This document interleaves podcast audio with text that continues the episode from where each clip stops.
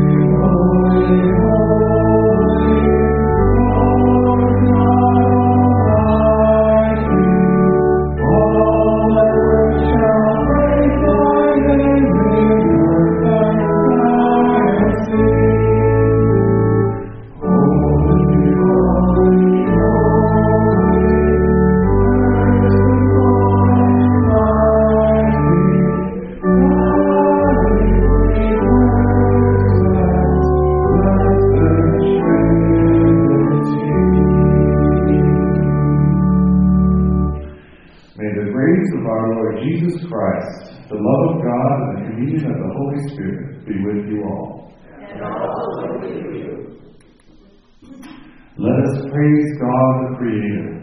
who is filled with the glory of our God, with holiness and splendor, Let us worship God the Savior. who is filled with love and compassion, with justice and peace, Praise, let us worship God the Spirit. who fills us with faith and joy, with love and eternal life. Almighty Creator and ever living God, we worship your glory, eternal, three in one, and we praise your power, majestic one in three. Keep us steadfast in this faith, defend us in all adversity, and bring us at last into your presence, where we live in endless joy and love. Father, Son, and Holy Spirit, one God, now and forever. Amen. Our first scripture reading comes from the Old Testament book of Proverbs, chapter 8, verses 1 through 4 and 22 through 31. Does not wisdom call, and does not understanding raise her voice? On the heights, beside the way, at the crossroads, she takes her stand. Beside the gates in front of the town, at the entrance of the portals, she cries out. To you, O people, I call, and my cry is to all that live. The Lord created me at the beginning of his work, the first of his acts of long ago. Ages ago I was set up, at the first, before the beginning of the earth. When there were no depths, I was brought forth when there were no springs abounding with water, before the mountains had been shaped, before the hills I brought forth. When he had not yet made earth and fields, or the world's first bits of soil, when he established the heavens, I was there. When he drew a circle on the face of the deep, when he made firm the skies above, when he established the fountains of the deep, when he assigned to the sea its limit, so that the waters might not transgress his command. When he marked out the foundations of the earth, then I was beside him like a master worker, and I was daily his delight, rejoicing before him always, rejoicing in his inhabited world, and delighting in the human race. The word of our Lord. Praise you, O Christ. Our psalm reading from the lectionary for today comes from Psalm 104, verses 24 through 34 and 35b, read responsively. O Lord, O Lord our sovereign, how majestic is your name in all the earth. You have set your glory above the heavens, out of the mouths of babes and infants. You have the whole earth rose, beside the When I look at your heavens, the work of your fingers, the moon and the stars that you have established, What are human beings that you are mindful of them, mortals that you care for them? yet you have made them a little lower than God and crowned them with glory and honor. You have given them dominion over the works of your hands. You have put all things under their feet. All sheep and oxen, and also the beasts of the field, birds of the air and the fish of the sea, whatever passes along the path of the seas. Lord our how majestic is your name. And now for our next hymn, All Creatures of Our God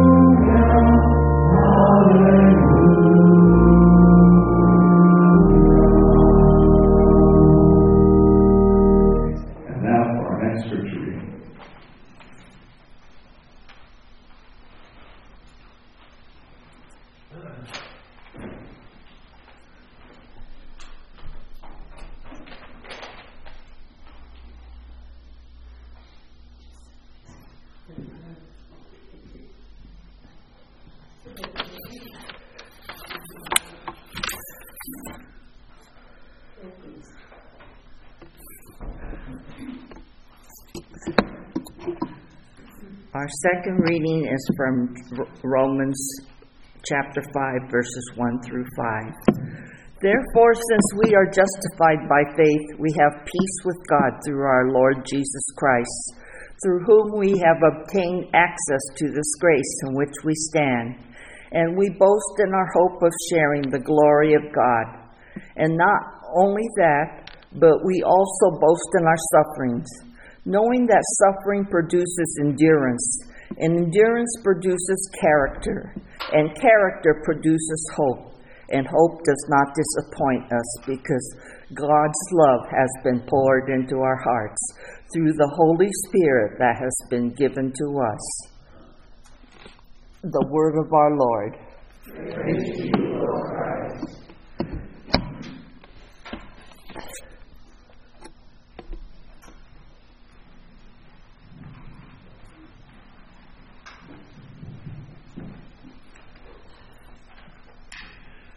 The Gospel according to John, the 16th chapter.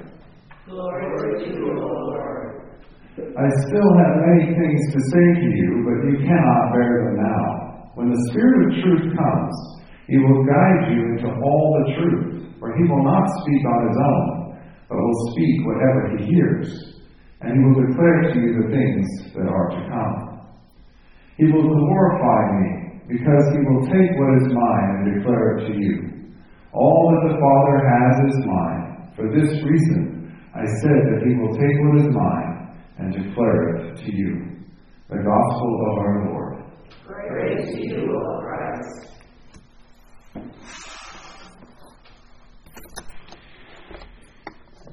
Last week, we celebrated a very special day in the church calendar year, Pentecost Sunday. In spite of the fact that we had to move locations last minute and overcome technological difficulties, we prevailed and worshiped together. Amen? Today we celebrate yet another special day in the church calendar year. Also lesser known but no less important. Today is Trinity Sunday. We have a Sunday set aside every year to remind us of the nature and character of the God we worship. God is Trinity. God is one and God is three. God is Father, Son, and Holy Spirit. God is a perfect community of love. Now, I will not stand up here and claim that I can wrap my head around the belief that 1 equals 3 and 3 equals 1. I just know I can't. this is truly a mystery of the highest order. But I will say this God has revealed God's self to us as Trinity, and there are tremendous impacts of this revelation. Questions regarding the nature of God and God's character arose during the first three centuries after Jesus had showed up. For much of that time, the church was not in positions of power. They lived in catacombs on the margins of society and experienced waves of persecution from various leaders, some of them the Caesars of Rome. Eventually, the church found itself wrestling with passages like the one we just read in John 16. Jesus said, When the Spirit of truth comes, he will guide you in all truth. He will take what he hears and declare it to you and all that the Father has is mine. You see, when Jesus is talking about the Holy Spirit and the Father, it led the early church to consider what does this mean for how we understand God? This led to various theories about God's nature. For example, some people said things like, the Father is God, and Jesus is a demigod, and the Holy Spirit is just Jesus in a different form. Others said the Father is a God, Jesus is a God, and the Holy Spirit is a God, and we are polytheists. That is, we have more than one God. Others said God the Father and God the Son and God the Holy Spirit are just expressions of the one God, not three separate persons. As you can imagine, this conversation was a complex one. I may have just confused the living daylights out of some of you by just reviewing some of the positions.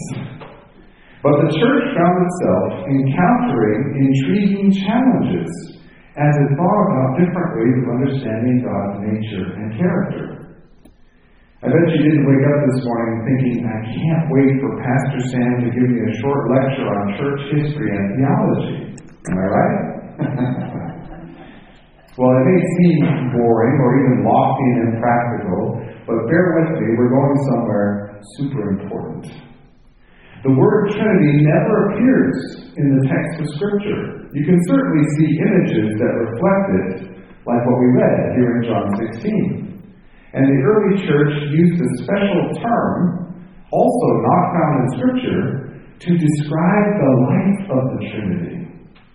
The word is perichoresis. I want you to practice saying this with me. It's a fun word. Perichoresis. One more time. Perichoresis. That's very good. You did really well. It's a Greek term literally meaning to dance around. God is mobile and dynamic. God is living and engaging and present. These are vibrant and important truths because the Jewish people of the Old Testament and the first Christians, a mixture of Jews and Gentiles in the New Testament, followed a God who moved and acted. And they did so while encountering other systems of belief where there were gods made of wood or stone or silver or gold. There were other belief systems where people went to temples to make sacrifices, and there were people who believed they had to work really hard to wake their gods up in order to get help from them.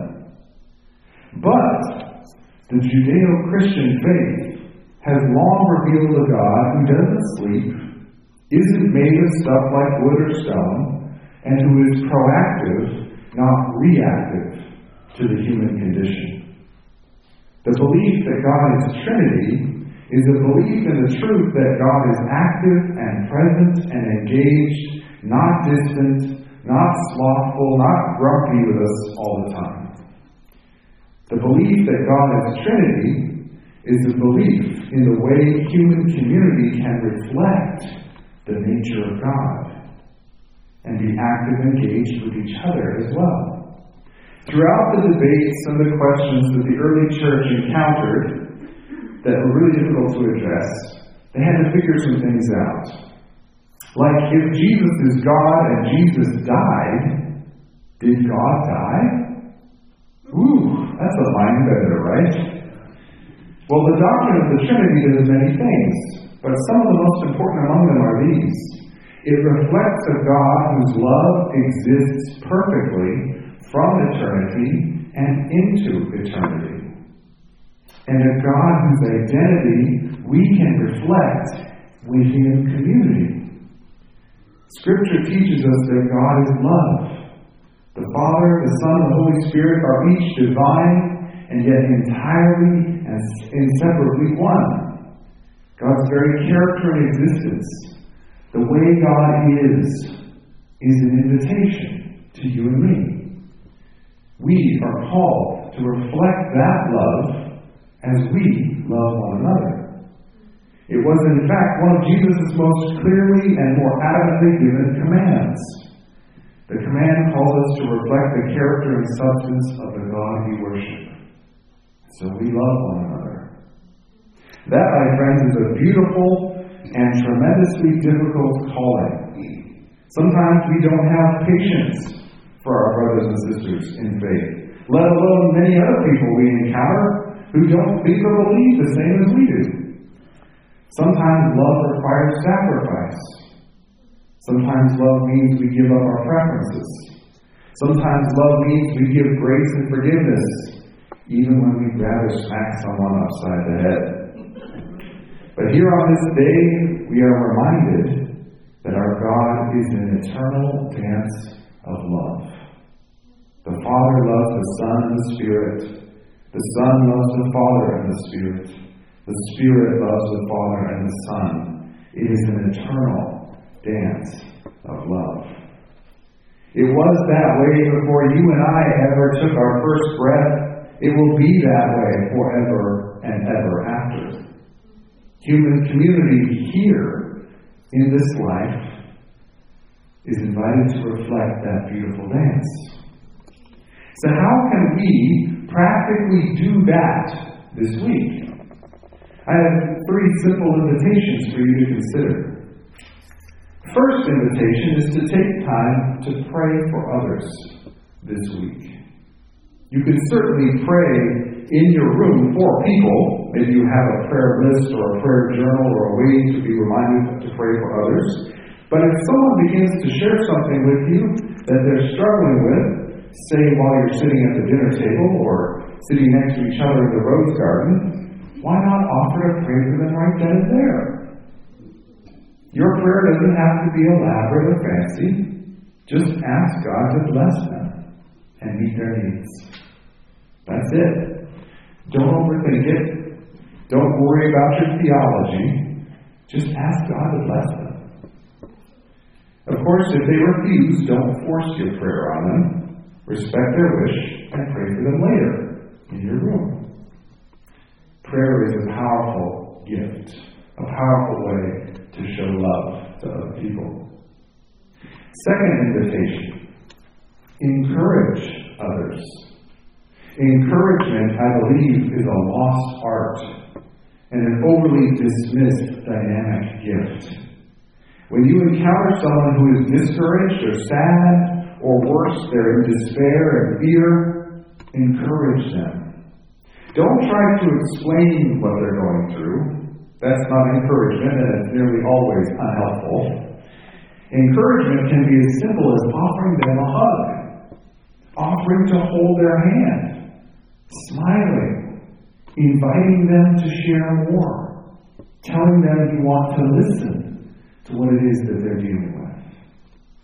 Encouragement is not so much about what you say, it's much more about how you show up for the people who are right there in front of you. And never underestimate the power of encouragement for those in your sphere of influence. You might be that one beacon of light someone needs in a day filled with darkness. So be an encourager. Third and final invitation join the dance of the Trinity. Now, some of you may be thinking, Sam, I haven't danced in 10 or 20 years. Of course, dancing with the Trinity does not require the use of your physical legs. To dance with the Trinity is to pay attention to God's voice. To dance with the Trinity is to stay awake and notice God's movement. To dance with the Trinity is to be light in darkness, to be a giver of hope in a world of despair. To dance with the Trinity is to point to the beautiful things, to aim toward forgiveness and grace, to share and give and love and respect other people, to listen and to bless. To dance with the Trinity is to live where love is the ruler of all things. To dance with the Trinity may mean leaning into the invitations of God this week. Whatever it is God invites you to do, and maybe it's not on my list of three invitations. But if we're paying attention and we're listening to that whisper of the Trinity that comes to our own heart and soul, we'll hear God speak. God gives us little invitations every day, throughout the week. Little things that He invites us to do, little words He invites us to say, little actions that make a big impact in our world. So you, my friends, are invited to join the dance of the Trinity. Amen? Amen. Let's continue our service of worship with our hymn, O God, our help in ages past. Thank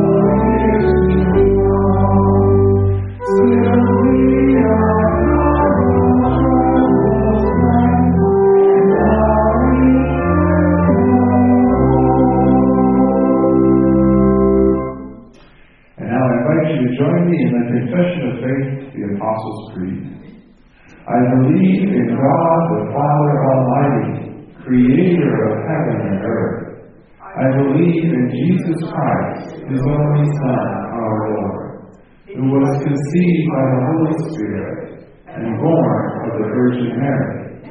He suffered under Pontius Pilate, was crucified, died, and was buried. He descended to the dead. On the third day he rose again. He ascended into heaven and is seated at the right hand of the Father. He will come again to judge the living and the dead.